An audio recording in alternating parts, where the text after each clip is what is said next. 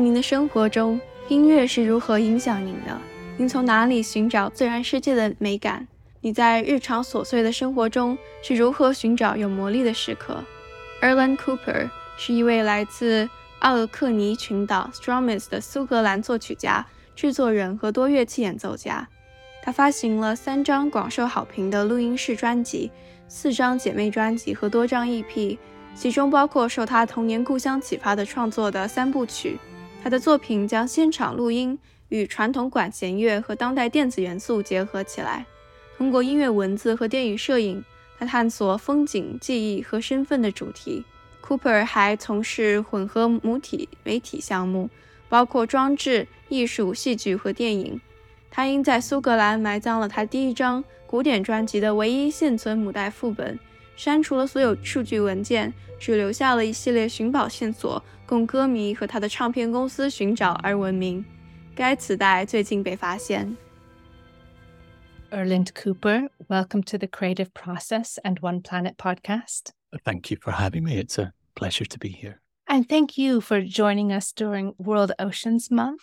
I know that the oceans and the environment is something that's very important to your creative process. Well, I grew up a stone's throw from the North Sea occasionally that ocean would come in our front door. I think the weather on an island kind of dictates the terms of the day ahead. So my childhood was full of exploring sea and the sea cliffs. So it means a lot to me. Oh, and you can hear it in your music. And I know from living, I'm part Irish and I lived for many years in Ireland, and uh-huh. it's bound up with our biography, isn't it? That's a lovely expression, bound up with our biography. It's or our biology. It's it's uh, yes, the kind of landscape that we brought up. I'm one of six children. My parents a large family, and I always kind of imagine us as when I look back at childhood as kind of feral cats running running free, or maybe more like kind of seabirds. And you know, mum would open the door and set us off for the day, and we she wouldn't ring a bell and we'd come back. Her call would be enough to beckon us back for supper, but it was a very free lifestyle. And I do look back very fondly. I was very, very lucky to have that, have that opportunity to grow up on, a, on the highlands and islands.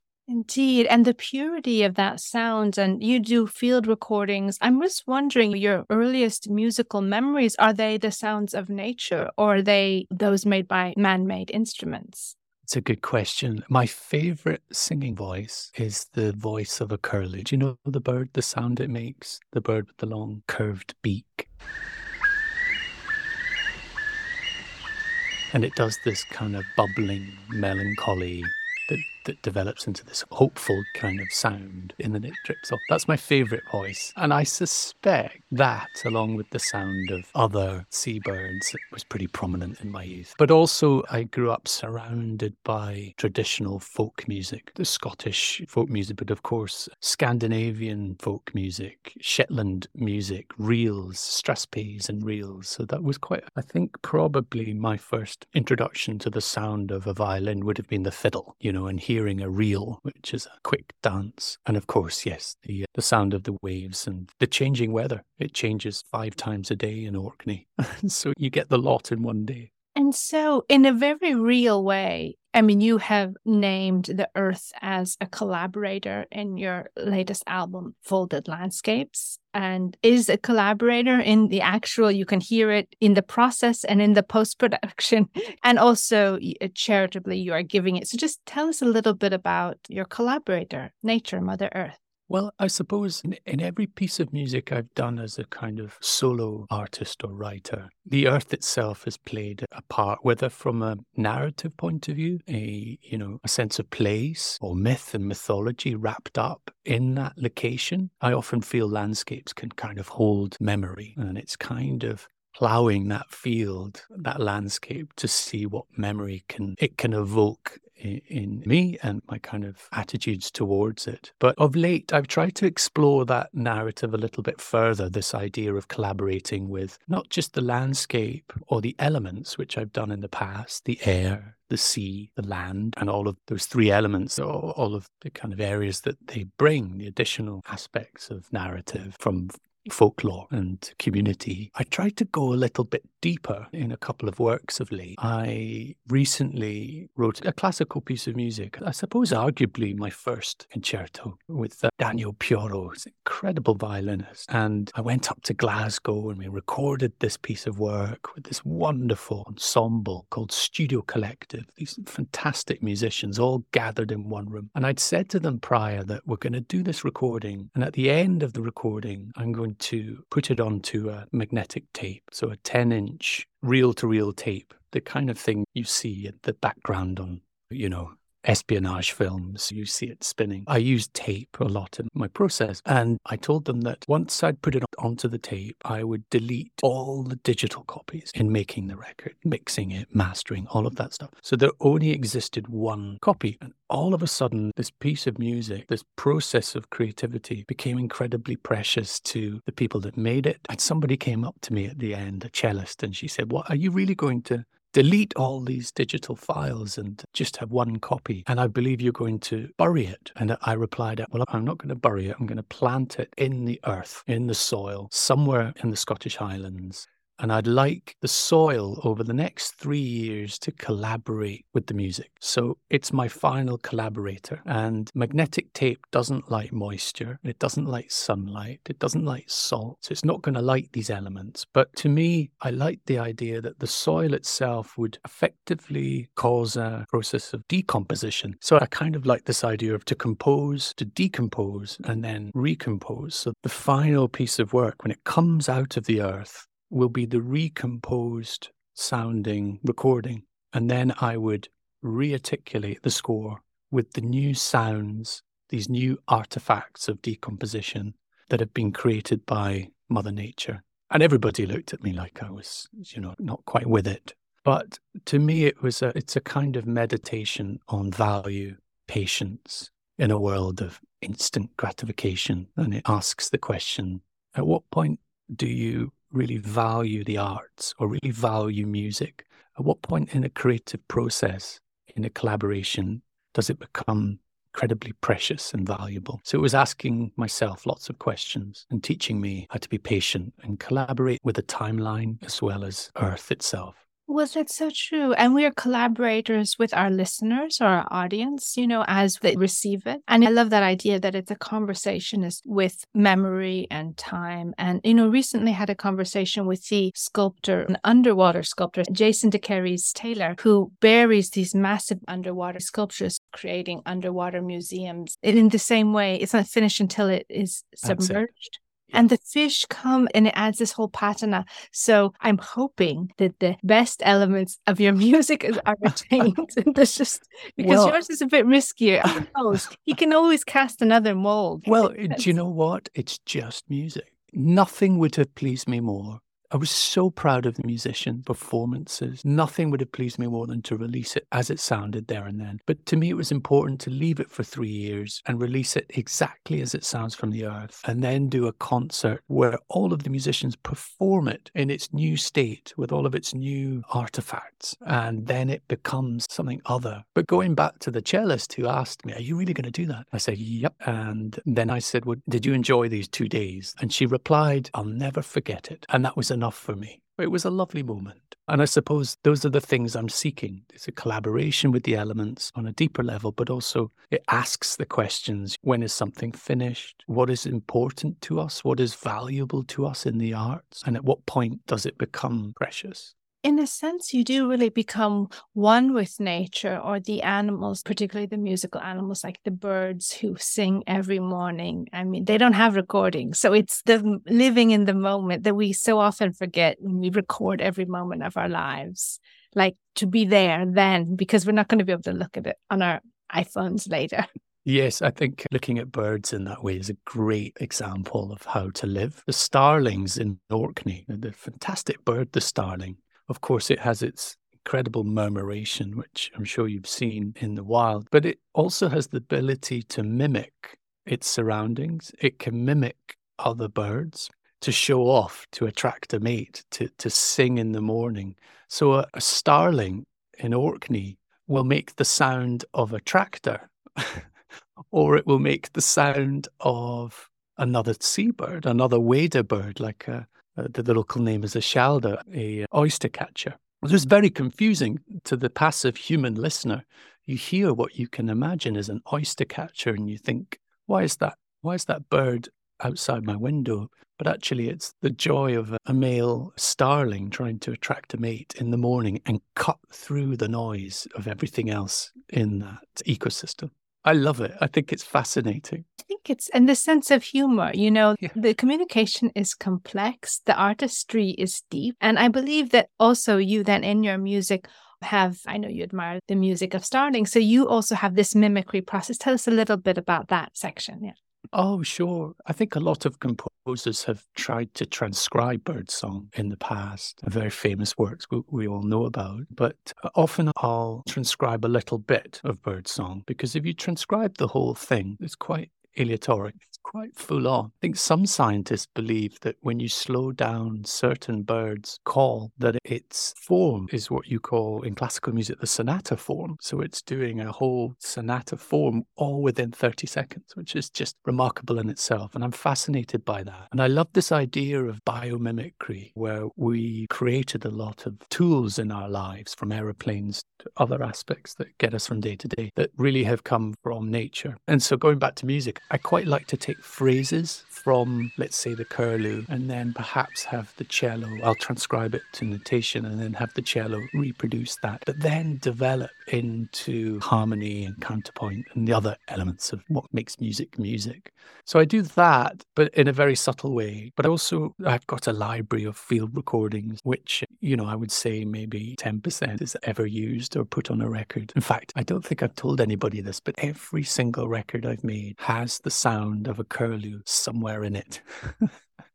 And so it's a little, it's like kind of where's Wally? It's in there somewhere. You mentioned starlings and their beautiful formation. I, don't think everyone knows that their the murmuration is actually beyond being, you know, artistic, uh, this wonderful display of choreography that I don't think the best dancers could do, is also their means of survival and evading predators. So it makes me reflect on this theme of climate change in folded landscapes. And we recognize that we'll have to adapt. That's the big challenge. But if we could embrace our adaptation and our survival and make it something that's, you know, doing more with less, but it's not about depriving ourselves, but maybe being more in tune with both nature and each other, working in a commemoration.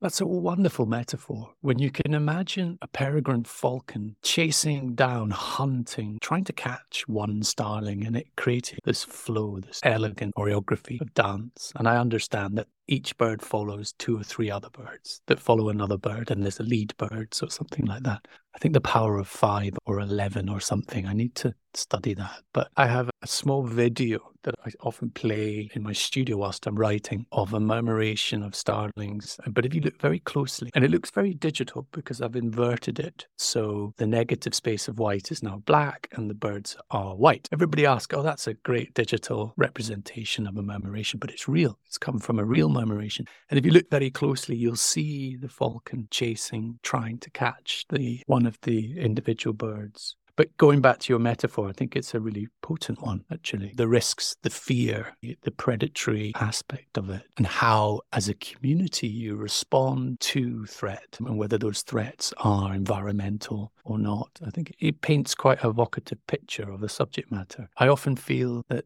a lot of facts surrounding the science of climate change and how arguments are presented can be very overwhelming to most people, and people tend to often switch off after a point I think what the arts and music can do in particular is they can make humans feel something for a moment. And it's when you feel something that you tend to make instinctive decisions about how you might change, how you might go about the rest of your day, how you might make decisions that might affect other people. And the arts in particular is a very potent method of doing that, I think. Oh, I think so. And feeling, we have to sustain ourselves, but we can almost live on feeling. When you think about one approaches the end one's life. And it's not all the things, you know, even the very wealthy people who've amassed all these possessions that end up possessing us. It's not those things that are important. You want to just clutch to yourself what's been important, and that's maybe family or those that you've loved. Maybe if you're an artist, some things you've put into the world, but not all the things that one have accumulated. So the feelings we have for one another and what then for the earth become very important because that's the problem that we're drowning in all this stuff we have made that ends up being unnecessary. And I like the metaphor then in folded landscapes. And again, it's dealing with climate extremes. But I like this idea that we have this limited plane, maybe. You know, as you fold it, we have possibilities. It can be an origami and it can be more than, right? But it's about mm. really using every bit of this land. This is my interpretation. I don't know. Every bit of the resources, but making something beautiful out of it. I'm so pleased you used the term origami, but as a kind of narrative prompt because, and in fact, I subtly put that in the artwork itself, which is a process of kind of triple art forms. You've got a photo taken in the 80s or 90s by my father, projected onto a new landscape of the angles of my studio, printed onto a 12 inch card, and then set fire to and then reshot digitally. And it creates a kind of origami of scale uh, where you've got all these folds, but they're all out of place in scale. And so I'm glad you touched on that. I tried to put that in there. But folded landscapes is really an observation and I use temperature as the main kind of prompt and a timeline of kind of 100 years and imagining these changes of temperature and sonically how that might affect not just the composition, but the fidelity of the sound. So going back to tape on that piece of music, I recorded the classical musicians at, I think it was minus one, minus two degrees originally in an industrial warehouse in Glasgow, just to put us all through a process. And then once I'd finished mixing the strings and the record together, I put it again onto tape. But instead of burying the tape, I, I put it on my studio roof in London to sunbathe. And it just so happened it was the hottest day in the UK and it was 40.9 degrees, or it, was, it would certainly over 40. The tape fidelity became weaker and it created these cracks and these pop and this kind of ugliness, sunburn, of course, these burns across the texture of the tape. And what I wanted to do was mix that a bit like creating a bit like a dough or like mixing together ingredients. I wanted to mix that into the pure fidelity of the music. So as the record is it's a multi-movement piece for strings and as it's developing over the seven movements you'll hear that the audio texture is getting worse and worse and by the last composition it's crackling to the point of destruction in a sense it's becoming more fragile than ever and the music itself to a keen ear you will spot that it's doing the opposite. The music towards the last movements is becoming more hopeful. It's becoming more and more hopeful but the fidelity underneath is running as its antithesis. You've got this very hopeful, almost classical Ceilidh by the sixth movement, but the fidelity underneath it, the ground that it sits on, is more fragile than ever. And so I thought that would be a way to make a statement, but in a subtle way. I think as an artist, it's good to just observe and watch. And that particular prompt came from looking out the window and seeing on this hottest day, seeing how happy everybody was, t shirts, legs out, dancing to the end of days in a sense, you know. And I'm glad they were enjoying it, but it's short lived. And it made me think about that as a process, the fragility that sits underneath something. It's interesting. Uh, present relationship with having all of these devices to record and to store, which are, of course, not permanent as well. We think that all the digital is, but ultimately it can be subject to degradation. No, I call um, it one day it will be digital soup, and it just exists as a soup. Yeah. So when you think about the music that has been lost, that we only have from composers past, that we only have the sheet music, or even if that, because of your inspiration from folk music, so many things have been lost or reinterpreted. So we don't know the original, which is a very interesting collaborative process, which can take place over, you know, hundreds of years. I really like also the it takes a different change in mindset, but it wasn't that people copyrighted or people had ownership. The sense was, I make this, you continue the song. Mm. We're all in this kind of massive chorus. It's funny you should say that. There's an expression, or there was a process in the islands called, and I might get it wrong, something like to telling the kindred, which is, as it implies, it's telling the children there'd be somebody in a community that was the storyteller, which is what we do every day in the arts and in your writing. But it was all to do with memory, and it was you pass on something, and there'd be somebody who was particularly good at remembering every detail of a story, and they would pass it down to the next person. And within a family, there'd be another person who was very good at the storytelling. But I love this idea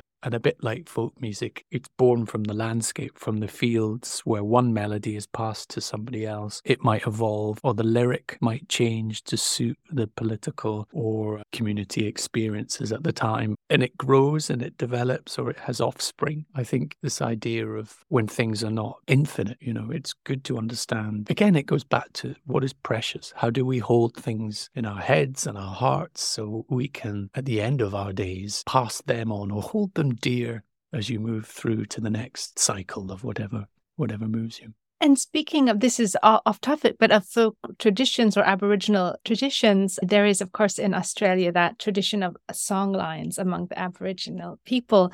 And how amazing! I don't even quite understand it. So instead of owning a piece of land, or it was as far as the song would carry, that was mm. somehow your song line so maybe the birds think about their territories.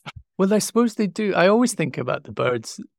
It, often we can kind of imagine their song is it's of course very complex, but all they're really doing is trying to communicate with a partner and cut through the noise of everything. But I love this idea of lines of song. Copyright only really exists within the lifetime of the person who's created it. So 60 to 100 years is generally before it's passed between publisher and another publisher or a family, because then it doesn't mean as, as, much to them. But I, I like the idea of songs kind of following a line. That's a lovely thought. And again, back to the bird song metaphor.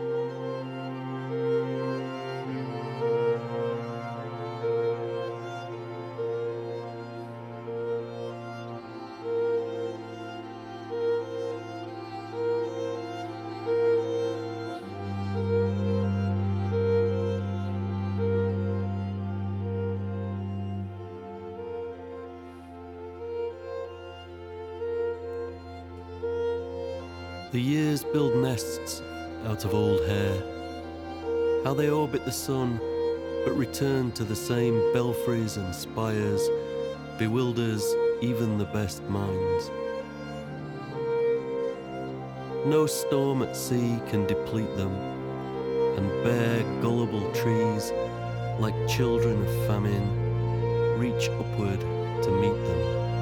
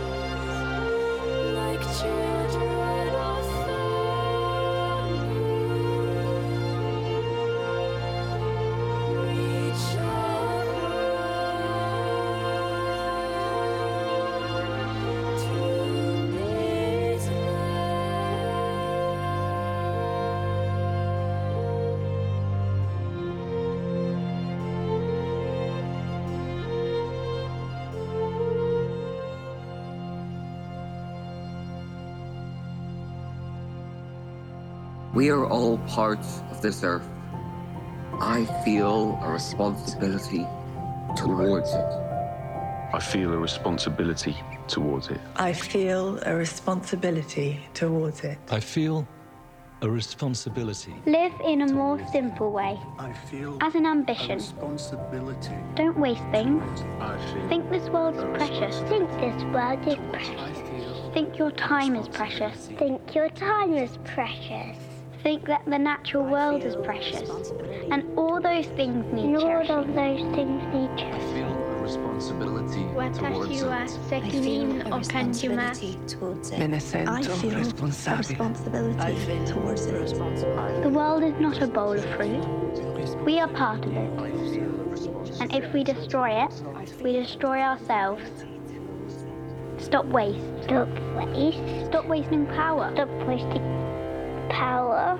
Stop wasting food. Stop wasting food. Stop wasting plastic. Stop wasting plastic. Stop waste of any kind. Don't waste this precious world. Don't waste this precious world. Celebrate and cherish. Celebrate and cherish.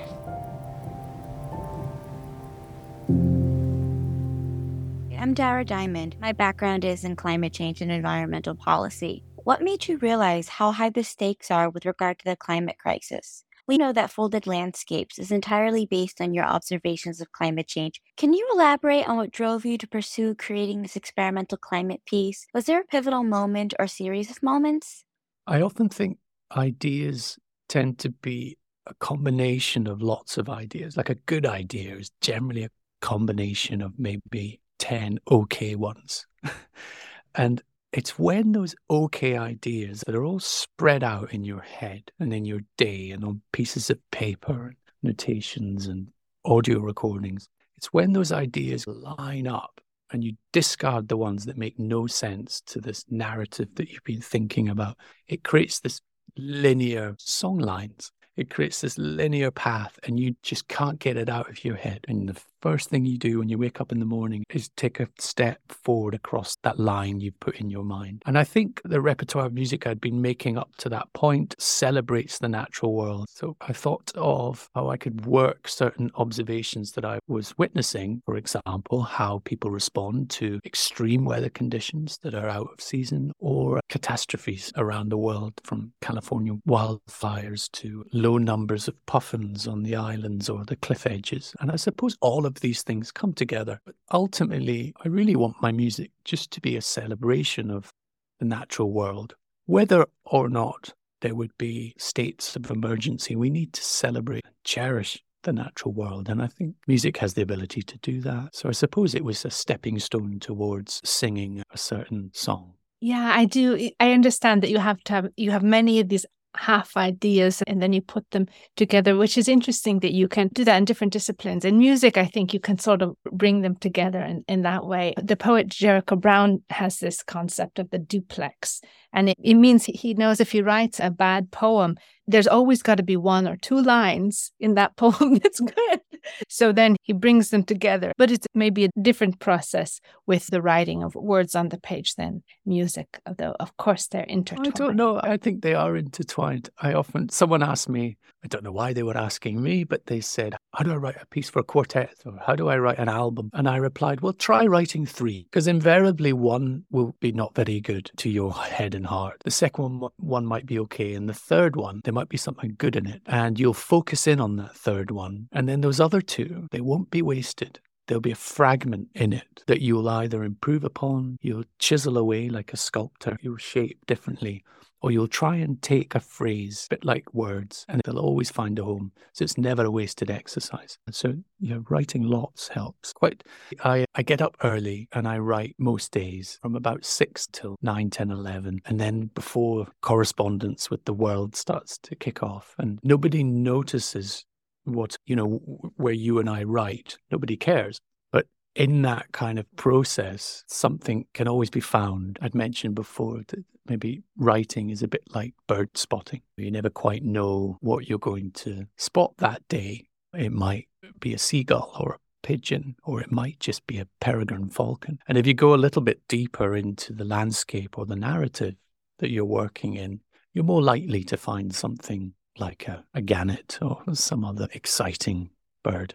It's so interesting that nature can has often solved the problems. Like if you think about the circular economy, like in a very real way, nature is circular by design. It's solved it. Like we don't need to go back. Or you talked about airplanes and we imitate the birds. We solve it through observation. So we have to do a better job of observing. And in the arts, I think so often palette of nature is so beautiful if we just absorb or listen or see better. And that's the, is that right? The falcon's nose, so the nose of a falcon being the fastest animal on the planet, when they were developing fighter jets that need to dive they looked at the falcon and asked, How does it dive? And they looked at its nose, its beak, the holes within its beak, and the formation.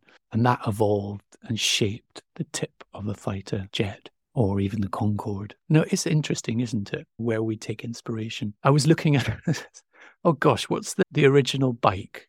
The, you know, the big front, huge front wheel with the tiny back wheel. The penny farthing the penny farthing. And I was thinking, I was looking at it. Of course, we look at bikes now. It makes complete sense to have two wheels the exact same size. And it's this super efficient thing. It's like the perfect sculpture over hundreds of years.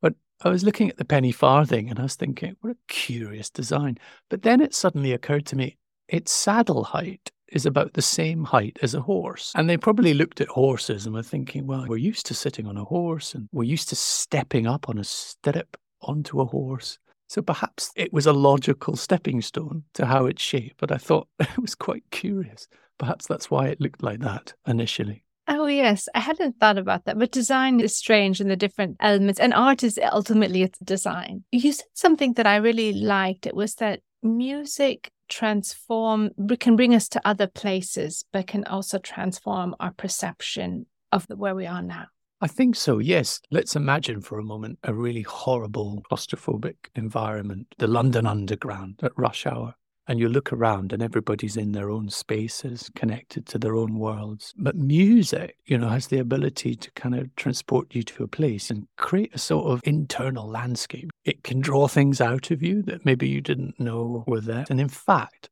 the first record I made, Solan Goose, was a response to a sort of claustrophobia and anxiousness that we all face on day to day, and we all have life changing things that happen to us. And I remember I made it as a way to kind of ease a busy mind. And perhaps I was missing home. I still call Orkney home, even though I'm not there every day. I'm a thousand miles away today, and I still call Orkney home.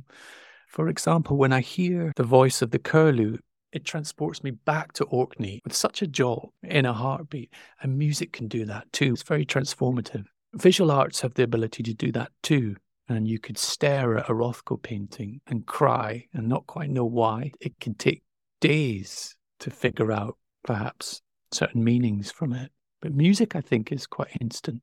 It can really do that. Recently, somebody tapped me on the shoulder after a performance, a concert, and said, I recently lost my father, and I put on this record of yours, and I cried my eyes out. And as somebody who makes music, you can't think on those terms. You don't think about those dots that are joined. You just create something that comes from a narrative place, comes from a point that evokes certain feelings. It made me think a little bit longer about all of the arts and how we connect with them that's true. Well, the power of music in particular to be an elegy and to help us overcome difficult moments and to unify us. It reminds me that the Celts, which I found fascinating, how they brought music onto the battlefield. And I think women and children as well. And I think it's quite a difficult thing to bring all these people together to do difficult things so that music could be that battle cry. And when you think of that, an example of that in modern culture, of course, is the famous 80s rocky theme tune. You know, we think of melody to picture for a moment, running up the steps of Columbia University in New York and that melody kicking off, and how many people use that as a kind of rallying call to get themselves off the sofa fit. I suppose it is something similar there. This is all wrong. I shouldn't be up here. I should be back in school on the other side of the ocean. Yet you all come to us young people for hope. How dare you! Enfolded landscapes, you're also rallying us. You take us on a journey Specifically, you're bringing language in with Simon Armitage, the poets, the news clips, Greta Thunberg's moving speech. How did you decide to weave language into the album? As a composer, I write these notes that anybody could write, and they make them sound a certain way that moves me. But I'm equally inspired by poetry, writing, paintings, architecture, and poetry is often and always, and I hope always will play a really important role in all of my music. Whether it's a response to a certain work or the involvement of the poet themselves or a new work that's come out of a collaboration. I love it. But Simon Armitage, the poet that I collaborated on this project, and the voices that you talk about, the news clips, and even Greta, they serve two different purposes. Simon acts as a sort of poetic navigator for the record, he's talking about how a swift or a swallow comes back to the same place and how baffling that is to scientists. They still don't know how and why they can migrate to such extent. Or he's talking about a twig, a stick dangling on a rock in a certain way. So he's talking about the magic of the everyday, these little things that some people take for granted. The news reports and other voices, to me, represent the cacophony of human sound that we hear on a day to day. They overlap, going back again to the starling who's just trying to get his voice across to capture a mate. Everybody's saying certain things at certain times, but ultimately it feels quite overwhelming. And sonically, it is. You layer it all up, and it's really an abrasive friction on the ears. So I wanted that to really feel like switching everything on at the same time and hearing all of these voices. And so when Greta lands like the first swallow. It's very graceful over the top of the kind of the agony of what you hear prior. And then you hear the agony in her voice and that iconic speech that we all know from the United Nations. But really that the poetry and the other words that you hear are doing two different things to me. One is singing of the magic of the everyday and the other is a kind of very physical representation of how it feels when you just often turn your phone on and have a look at what's going on and how they coexist in this kind of deep ecology. Cooper's identity is inherently wrapped up in his understanding of nature, that I find myself appreciating nature in a different light when listening to him speak about his process of writing music. He describes himself, his family, and his work as seabirds. Over and over, he is deeply attached to his upbringing surrounded by nature in Orkney. Few are like Cooper, so enamored with nature's gifts. Do we as humans forget the beauty of the natural world? I think so. We are constantly taken aback by what nature can do. We do not seem to have an inherent appreciation for the natural world, but only marvel at its glory when it is particularly beautiful. His understanding of humanity as a mirror image of nature itself is astounding. We mimic so much from the natural world. We attempt to recreate what nature does on its own in our technology, our medicine, and for Cooper in our music. Yet we do not revere nature, even though we attempt to recreate it in our image. What does that say about us, humanity? I found folded landscapes fascinating as someone formerly in the arts. Creating a piece about climate change to not purely warn the audience, but to celebrate the natural world is a wonderful concept. To have such dichotomies of ideas and sounds within this piece of work is incredibly interesting. It's almost like they are fighting each other but are actually working toward the same goal. However, Cooper's celebration is a reminder and a warning to us all. We won't be able to enjoy Mother Nature if we allow it to burn. Now, back to the interview. And you've also gained inspiration from cities too, but nature seems to be the one that you really draw a lot of beyond the human voices. I'm really pleased you mentioned cities because I think I go out of my way to find the natural world in the city. I stay here at the Barbican in London and it's got these giant towers. But actually, there's a nesting pair of peregrine falcons I've discovered in the highest tower. And one morning at 4 a.m., I would normally hear the sound of a blackbird. There's a lot of bird chat in this conversation, and forgive me, I keep talking about birds. I'm clearly a keen ornithological geek, but aren't we all? It's a good thing. This one morning, I couldn't hear the blackbird, And it was because I couldn't hear it that I awoke. But what I did hear was the screech of a peregrine falcon. And that's really inspiring. But there are times I will just walk along the street and you could see, in fact, just last night, the sun setting later. It was the summer solstice yesterday. And there was this orange burning sun just dipping down below the skyline of the city and it reflected across three buildings through the glass. There's daylight, this last glimmer, or the grimlins, as we call it in Orkney, or the simmer dim, kind of echoing across the glass, reflecting across the glass. And for a moment, we're talking a millisecond, I was on the Highlands, I was back home. And it's those moments, you know, they're everywhere. I love to find that little bit of magic in the everyday. It is true. The natural world is full of magic. We need to never feel that sense of wonder, which is so important to take the time to notice and to listen. Hi, Mr. Cooper. My name is Sabrina, and as a classical musician myself, I had a question about your compositions. What is something that you've seen in the natural world that you feel you'd like to compose about but haven't yet? That's a fantastic question. I often use a cacophony of waves crashing against a cliff in percussive elements. I, I combine the field recordings of the sound of waves smashing together with timpani or even just subtly with a kick drum or a loud noise. I'd love to explore, to take time to almost close my eyes and listen to a landscape and try to orchestrate it fully. By that, I mean looking at, let's say, a mountain range and then almost flattening it, placing it behind the stave, the staves of music, and creating a melody out of that. And then the arrangement of the rest of the harmony, the melody, almost like a painter would paint a landscape. I'd love to take a snapshot of certain landscapes and orchestrate them in a way that uses the full color palette of the orchestral form. That would be a joy because I'm not classically trained. Uh, and so I spend a lot of my time deep in books and deep in listening to other works and trying to kind of interrogate them and understand them better. And uh, I've not had the opportunity to write for the full colors of an orchestra yet. So that's a joy, that's a dream. And I'm just warming up. So it feels good. I'm looking forward to that. It's exciting to see the technologies that might allow those dialogues for those who haven't had the complete training, but have a kind of internal sense of harmony, as we all must.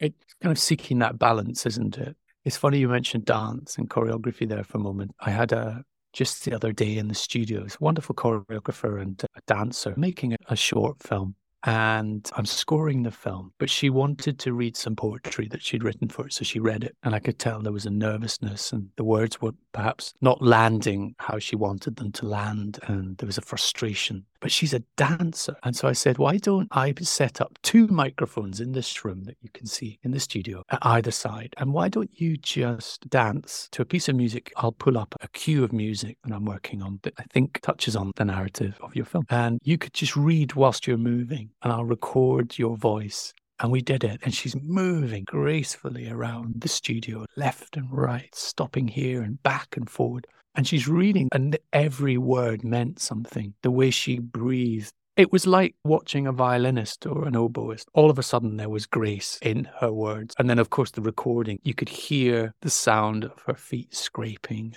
across the floor and her words were dancing between the microphones. And I played it back and she was really struck by how evocative it suddenly felt and how natural she felt. And why wouldn't it? Because she's in her natural element. I love that side of collaboration when something that neither of you expected that day to happen happens.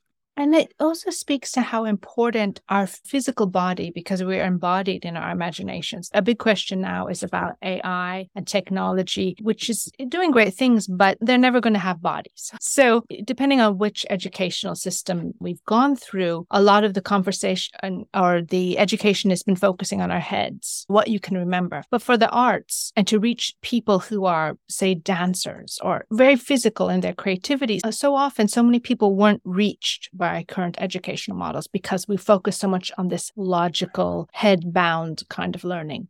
I suppose being autodidact or you're teaching yourself, it's an incredibly healthy thing to have the opportunity to seek things out because you truly want to and not be put off and have a hunger for it. I think that's a positive. The reason I didn't study classical music is because I didn't have the opportunity on an island to do that. But it's interesting. And you touch on AI there. How do you feel from your point of view as a writer? I mean, you must have had many conversations with AI tools and things like that. How have you found that the relative hysteria that surrounds the subject my view on AI ultimately, what goes in, what comes out is edited by the creator. What you input something and what is outputted, how you edit it and how you work with it. There's nothing different to how we use tools digitally. But what's your view? How do you feel from as a writer it can work with you and how it can work against your processes? Well, I think that artists may be sensitive and maybe protect their mental space a lot, like being uh, hyper aware of it. And so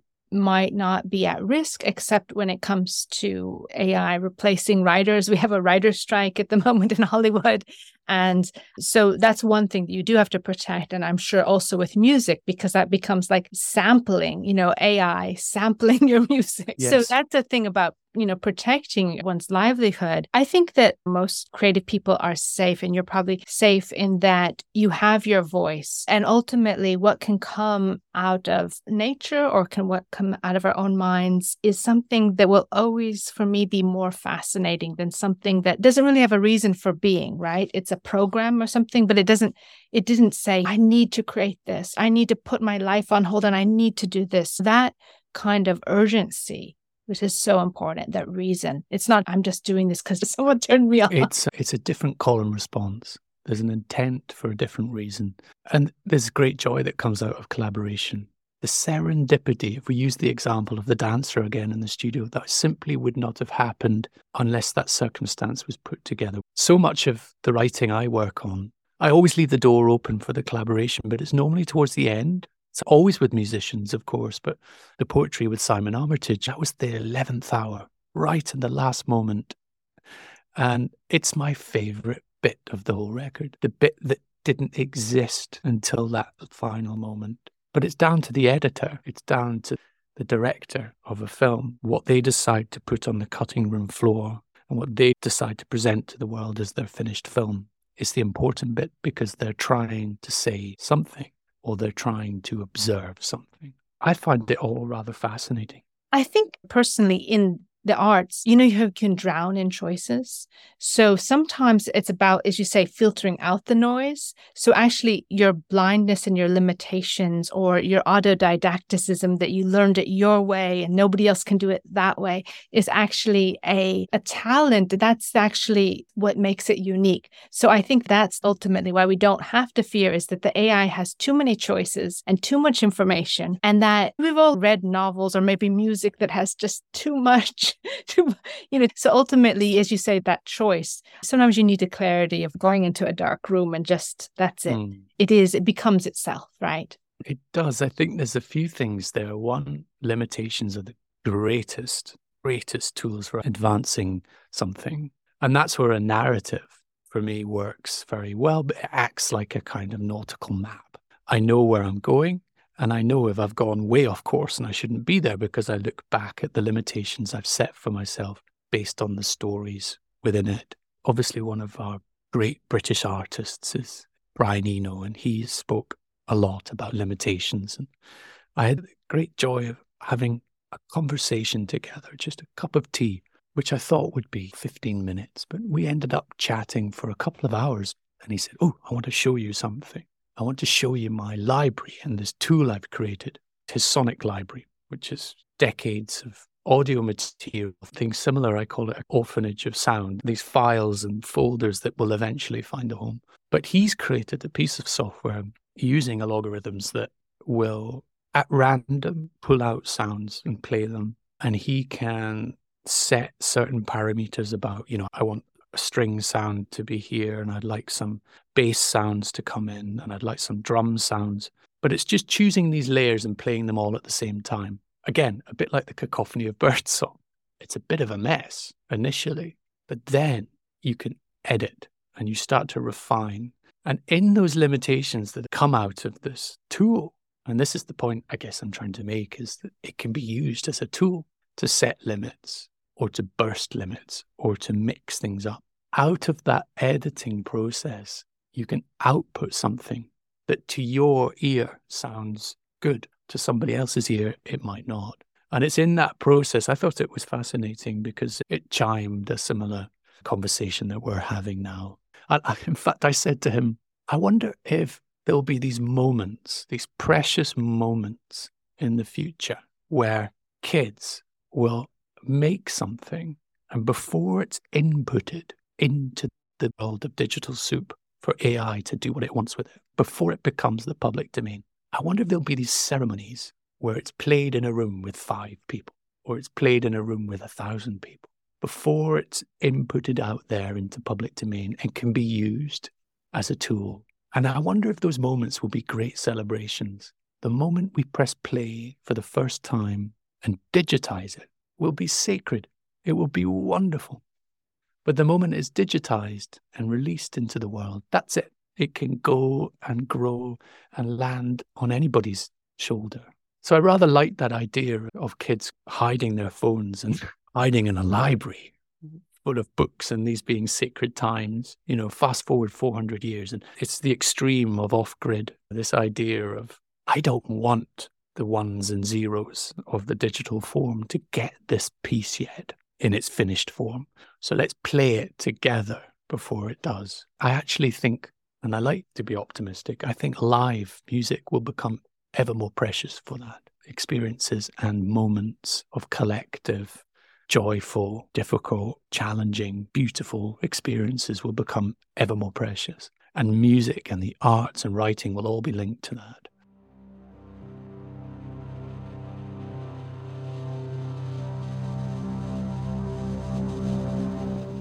Growing up, my life was full of music. From a young age, I was fortunate to take piano lessons, and in elementary school, I began to play the cello. The instrument became a lifelong companion for me, one reason why I would wake up earlier in the morning and go to sleep later. It taught me about dedication, and it also gave me a community. More than any of the pieces that I played or techniques that I learned as a cellist, one reason why my experiences as a student musician stick out as important, irreplaceable memories is because of the people that I met. This is one reason why I love Mr. Cooper's music and the way he speaks about it. There's such deep thought behind his compositions and the way he incorporates the world around him into what he writes and creates. I love how he talks about the sacredness of the music we create, how what we hold in our hands is precious. Being aware of this feeling, especially being able to live with a part of us looking to the future, and knowing that there's a sanctity and respect surrounding a debut listen is an idea I find deeply inspiring. Music truly does bind us together, it changes the way we think. I hope that Mr. Cooper is right that even as time passes, there will always be wonder attached to the first note in queuing up a song and hitting play for the very first time, and in sharing it with others. Now, back to the interview. The living moment that opens our five senses, or even our sixth one. I love that image of this orphanage of sound, or I imagine a vast library with little drawers where you could open it and different sounds came out. That's exactly what he presented to me. Now, mine is a mess on my computer, and his not quite as evocative as pulling out drawers, but it may as well have been. I think it would be so fun, you know, because then even non musicians could be, oh, look, bird song, or here's the cello. Well, that's it. And what the computer's doing is it's presenting what it fancies presenting to the listener that day. And then it feels like the school ground. It feels like not this classroom, but the playground. It feels like the, the area of true exploration where you go, if I put this with this and this, and I didn't mean to. And it's normally when you don't mean to do something. What I mean by that is you're freeing yourself from intent. You're just in a flow state, perhaps, that something kind of magic happens, something that you didn't expect. It might just be better than okay, it might be good. Yes, that experimentation. And I want to not forget to mention that with Brian Eno, you are involved with Earth Percent. Just tell for those who don't know what it is about Earth Percent and the proceeds. Oh,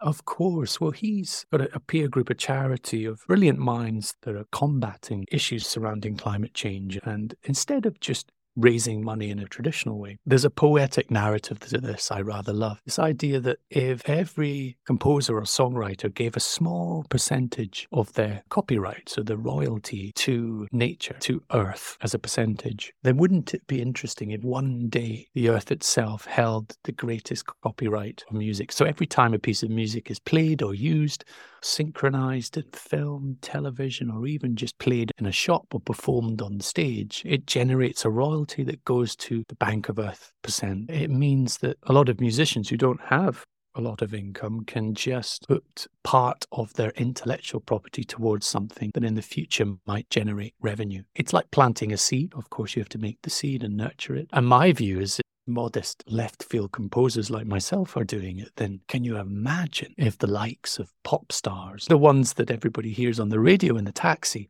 if they were to donate just 1% of their writing share, then gosh, that's a game changer. And I think it's flowing that way. And that revenue is then there's a group of people who decide how best to to spend that within the charity itself. So it was a lovely creative idea with a gorgeous poetic narrative, of course, and it's growing as a seed should. It's so beautiful because we're all these individual voices, but together we can become a roar. So, in closing, as you think about the future and education, the importance of the arts and this Mother Earth that's so important to you and your creative process, what would you like young people to know, preserve, and remember? In the words of David Attenborough, waste less, value more, celebrate and cherish the natural world it's a pretty decent mantra to live by. So, thank you, Erland Cooper, for sharing your music that reminds us that we are all part of this earth and that the natural world is precious. We all live on one planet we call home. Thank you for adding your voice to One Planet podcast and the creative process. My pleasure. Lovely to meet you. The Creative Process podcast is supported by the Jan Michalski Foundation. Erland Cooper's music featured in this episode is from his album Folded Landscapes. Music is courtesy of Erland Cooper and Universal Music Enterprises. This interview was conducted by Mia Funk, Dara Diamond, and Sabrina Kim, with the participation of collaborating universities and students. Associate interviews producers on this episode were Dara Diamond and Sabrina Kim. Digital media coordinator was Sam Myers. 新博客的华语主播是陈孝谦。我们希望匠心今天丰富了您的创意思考。如果您希望参与我们的创意社区、展览和博客的互动，欢迎您到 team at creativeprocess 点 info 投稿或留言。感谢您的收听。